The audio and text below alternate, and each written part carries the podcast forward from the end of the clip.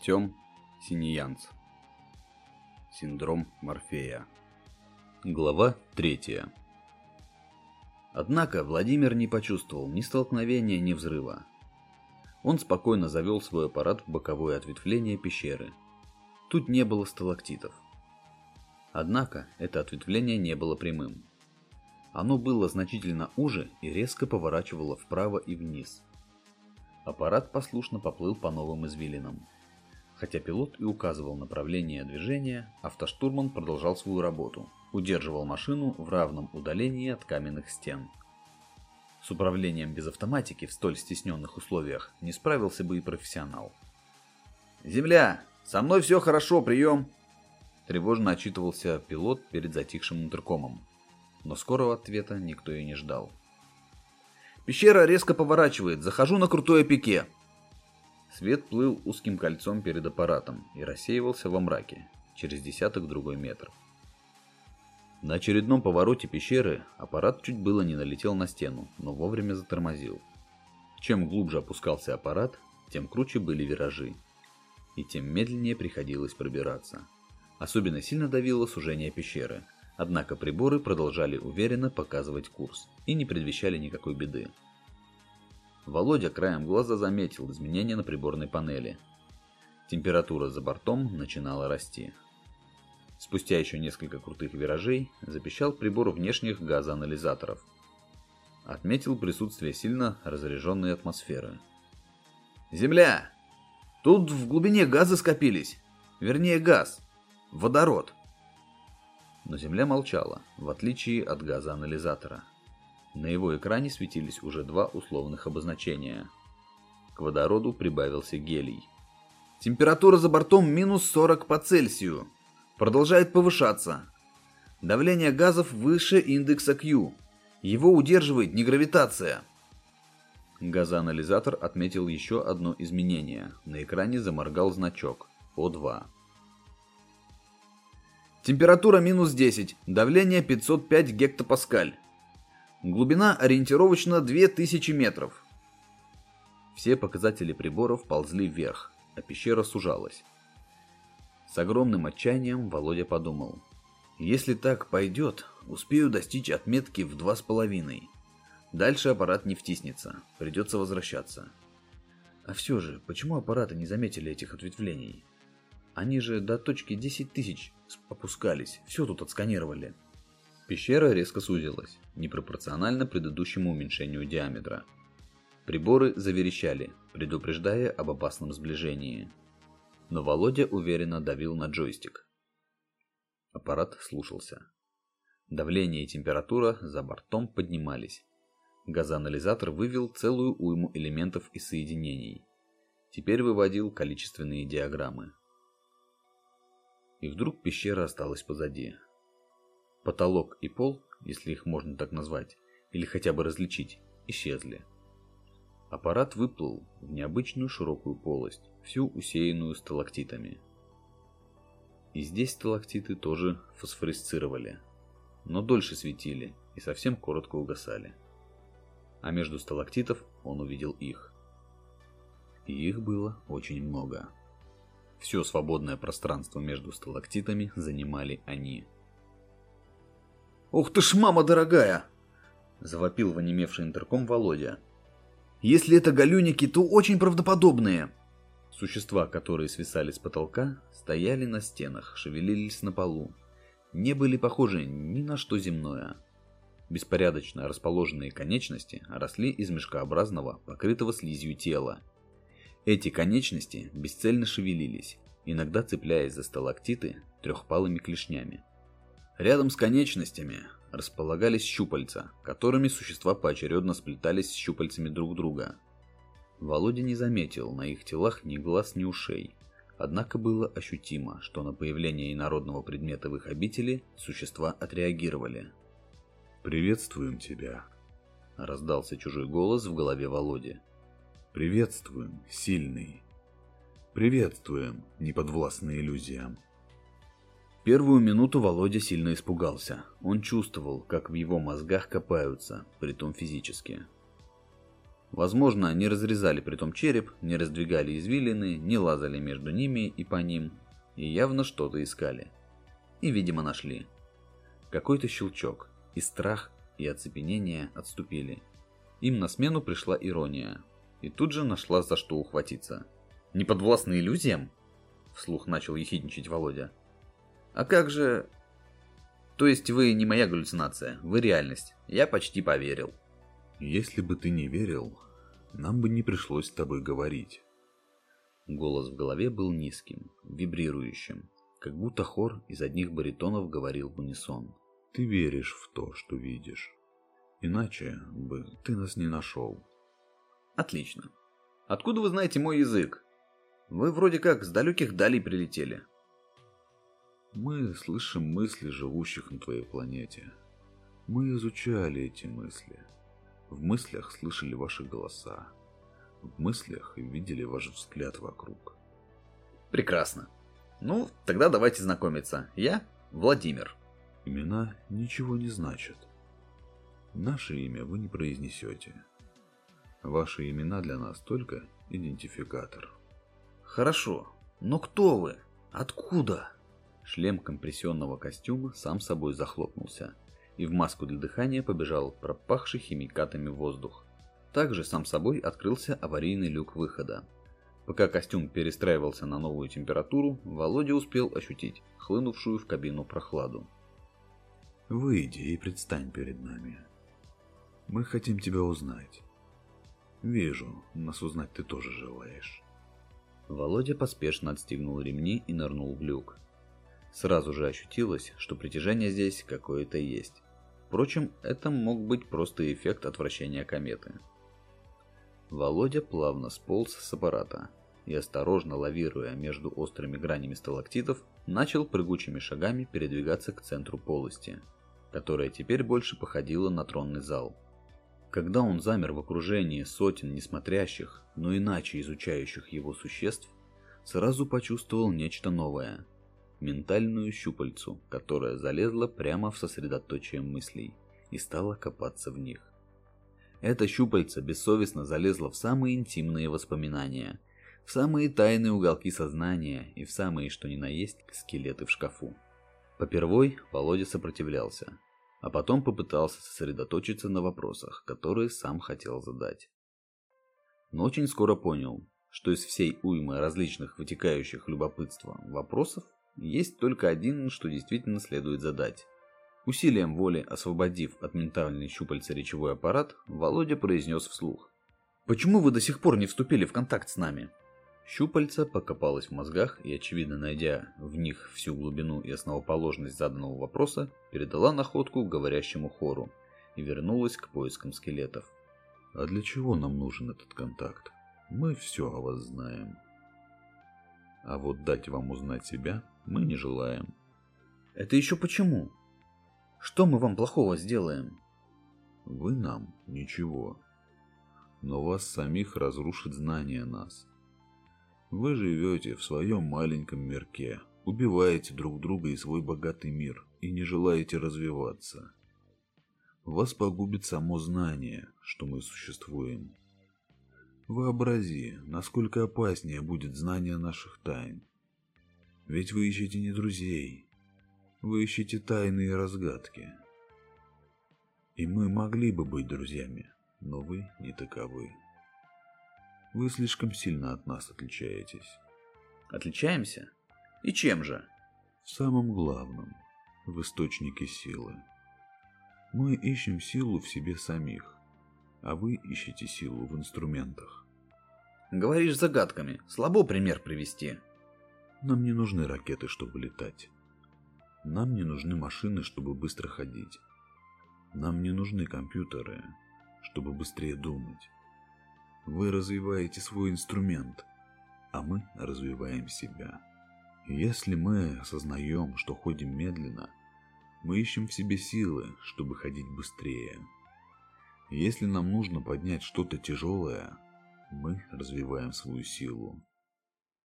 А когда тяжелое нужно поднять быстро, мы объединяем свои усилия. Вот, к примеру, эта комета. Нам нужно было лететь, и мы объединили свои усилия, и комета нас ждала. Мы прилетели на комету, построили в ней дом, и общим усилием заставили ее лететь к маленькой желтой звезде. Это требовало больших усилий. Но никаких сил не хватит, чтобы заставить комету обогнать свет. Мы этого еще не достигли. Мы сами можем свет обогнать, сильнейшие из нас. Но даже они не могут заставить что-либо обогнать свет, даже песчинку. Володя перестал сопротивляться. Он начал принимать как должное то, что в его мозгах копаются. Более того, когда чувствовал, как ментальное щупальце подползает к какому-либо сокрытому воспоминанию. Сам вызывал воспоминания на поверхность, то есть помогал себя исследовать. Ты думал, это простой небесный камень со льдом в сердце. Мы так и хотели. Нам удалось. Сколько лет вы летели? Лет? Говорящие покопались в глубине значения этого слова. Лет, годов, год, оборот Земли, километраж, скорость света, световой год. Такие далекие и несвязанные понятия вдруг для самого Володи стали единой системой. Время и пространство словно слились воедино, а потом привычно разделились. Так он понял, что они изучили его понимание системы координат и времени. Притом переняли все его названия. Их попытку рассказать о своих Володя не смог вместить. Мозг воспринял это как сюрреалистический образ. Мы летели 145 лет, почти догоняя свет. Когда мы остановились, один из нас почуял мысль, чужую мысль и мы решили быть осторожными. Решили вести себя так, будто это просто небесный камень. Комета летит мимо. Чем ближе мы были к звезде, тем больше мыслей мы слышали. И тогда решили остановиться и послушать вас. Мы обманули вас, сделав вид, что нас остановила сила Красной планеты. Нам пришлось отказаться от искусственной гравитации, чтобы быть убедительными искусственной гравитации? Почему-то спросил Володя. Ему показалось это очень важным, ведь о природе гравитации много спорят. А вдруг эти чудики ему сейчас прольют свет? Но чудики чудо не явили. Комета вращалась, чтобы у нас была искусственная гравитация. Без нее мы болеем. Владимир разочаровался. Центрифугу и на Земле давно придумали. Мы услышали ваши мысли. Они страшны. Вы убиваете друг друга, гордитесь друг перед другом, отнимаете друг у друга, врете друг другу. Вы ужасные создания. И мы были рады, что вас обманули. Рады, что оставили себе вид простого камня. Да, вот такие мы. А вы бы сделали доброе дело, поговорили бы с нами, может быть, и добру нас научили. У вас много учителей, но вы их не слушаете. Вас учили ваши боги, вас учили ваши братья. Вы никого не слушали. Вы неисправимы. Вы остановились во внутреннем развитии. Вы развиваете только свой инструмент. Инструмент все делает за вас. Даже лучшие из вас врут и желают превознестись над другими. Вы не умеете любить. Последние слова ножом полоснули сердце Владимира. Он немного подумал, и скользкие ментальные щупальца ему в этом не мешали. А потом сказал. «Но вы тоже не любите. Нас вот вы не любите». «И не будем любить. Таких глупо любить». «Но ведь есть среди нас и добрые, есть и хорошие. Или нет?» «Те, о ком ты говоришь, тоже способны на зло. И только дай им повод». «Тогда что вы забыли возле нашей планеты? Зачем вы прилетели?» Мы всегда совершенствуемся внутри себя. Мы всегда ищем большего. Космос бесконечен, и мы должны становиться бесконечными. Бесконечность вне нас. Бесконечность внутри нас. Когда мы рождаемся, бесконечность вне нас полна. Бесконечность в нас пустота. Мы живем, чтобы заполнить пустоту внутри. А как долго вы живете? Пока болезнь или катастрофа не заберет нашу жизнь. А самому древнему из вас сколько лет? Тот на комете самый старый, кто читает мысли за многие километры. Он услышал первую мысль. Ему 600 земных лет и 203 земных дня. Он помнит многое. Везет вам, а мы до ста не доживаем. Это потому, что вы не развиваете себя. Вы развиваете инструмент. Инструмент не может бесконечно продлевать жизнь. Но почему наши аппараты не обнаружили эту пещеру раньше? Мы умеем управлять течением электронов. Ваши инструменты показывали вам то, что мы хотели. Получается, вы нас обманывали? Да. Так почему вы укоряете людей за ложь? Вы же сами умеете врать. Умеем. Мы умеем все. Но наше развитие показало, что ложь разрушает, и мы отказались от нее. И мы абсолютно честны друг с другом. А вы не мы. Нам незачем быть честными с вами. Но я буду с вами честен. Земляне узнают о вас. От тебя? Тебе никто не поверит. Все будут считать, что и тебе все привиделось, как и всем до тебя. Но у меня будет одно доказательство. Это? Ментальное щупальце мысленно показало аппарат, на котором прилетел Володя. И Володя понял, что сейчас может произойти. По стене слева стали разбегаться существа, оставляя пустое место. Точь в точь повторяющие контур аппарата.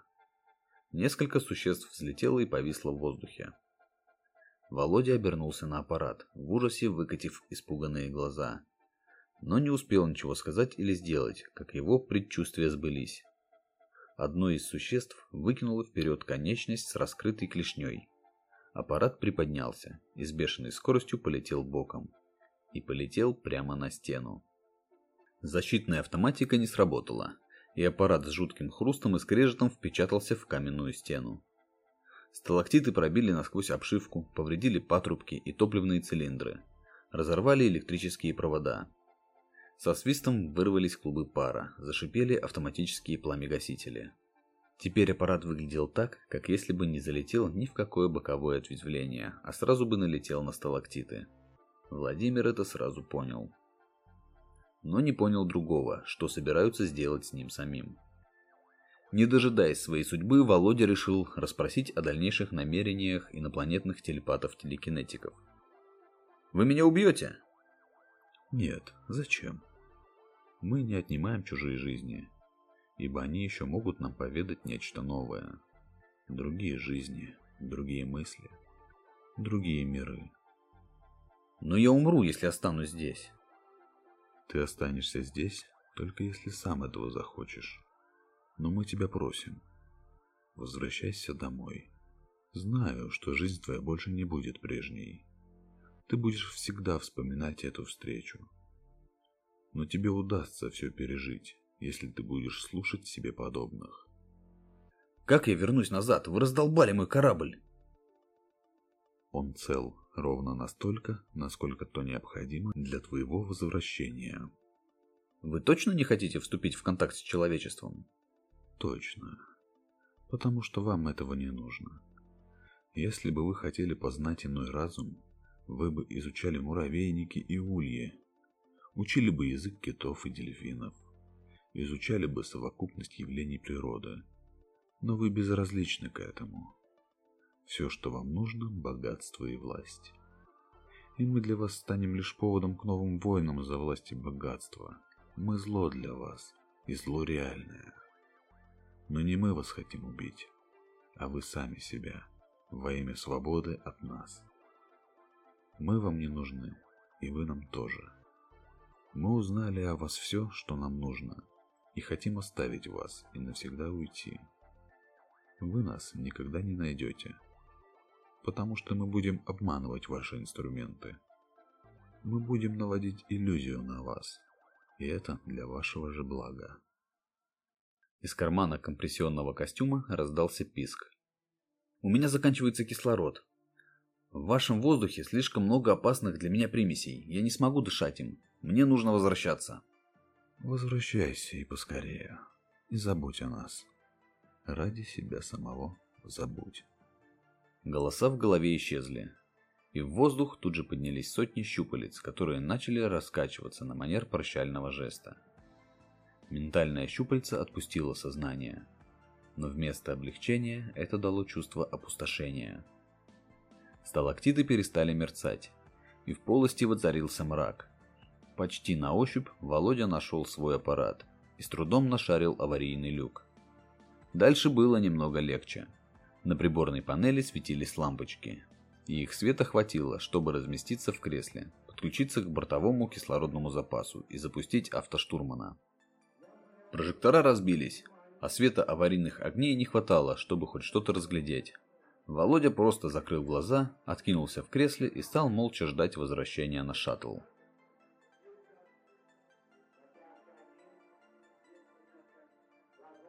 Эпилог Володя вышел на связь только тогда, когда не смог самостоятельно запустить шаттл. На все вопросы он старательно отмалчивался и просил дать время немного подумать. С большой неохотой ему уступили. Два дня обратного полета Володя провел в раздумьях. Слишком много вопросов оставалось у самого. И совершенно не было ответов для Земли. Была ли эта встреча галлюцинацией? А если была на самом деле, стоит ли о ней говорить? Доказательств нет никаких. В бортовом самописце все записи подменены. Впрочем, а были ли другие? А даже если все это правда, и он сможет убедить всех в этом, если соберут целую группу невосприимчивых к галлюцинациям, если соберут шизофреников, и бог весть кого еще, и прижмут к стене обитатели пещеры, что это даст? Нужно ли это кому-то? А кому? И главное, для чего? На третий день, в очередной попытке поговорить с Володей, Михаил Константинович отправил сообщение через интерком. «Ну, как ты там?» «Приборы говорят, не ранен вроде». Таймер отчитал две минуты, но ответ не пришел. Впрочем, как и в предыдущие дни. Михаил Константинович тяжело поднялся из кресла и уже собрался уходить. Как вдруг в динамике раздалось хрипение. «Прием! Михаил Константинович, это вы?» Бесстрастным, подавленным голосом обратился Володя.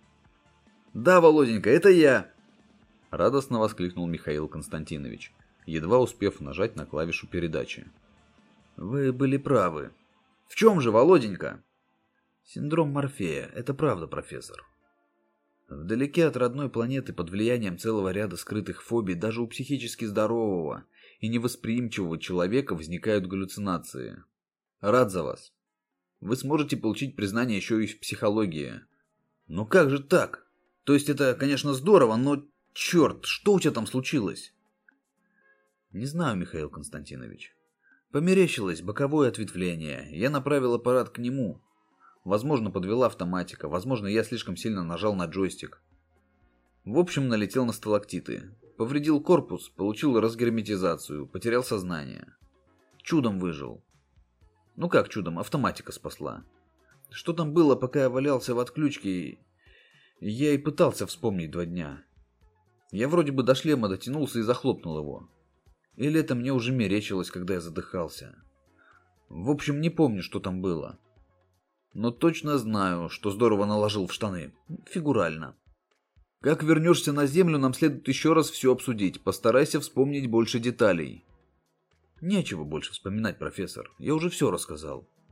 Извините, Михаил Константинович. Я бы рад сказать, что нашел нечто подозрительное.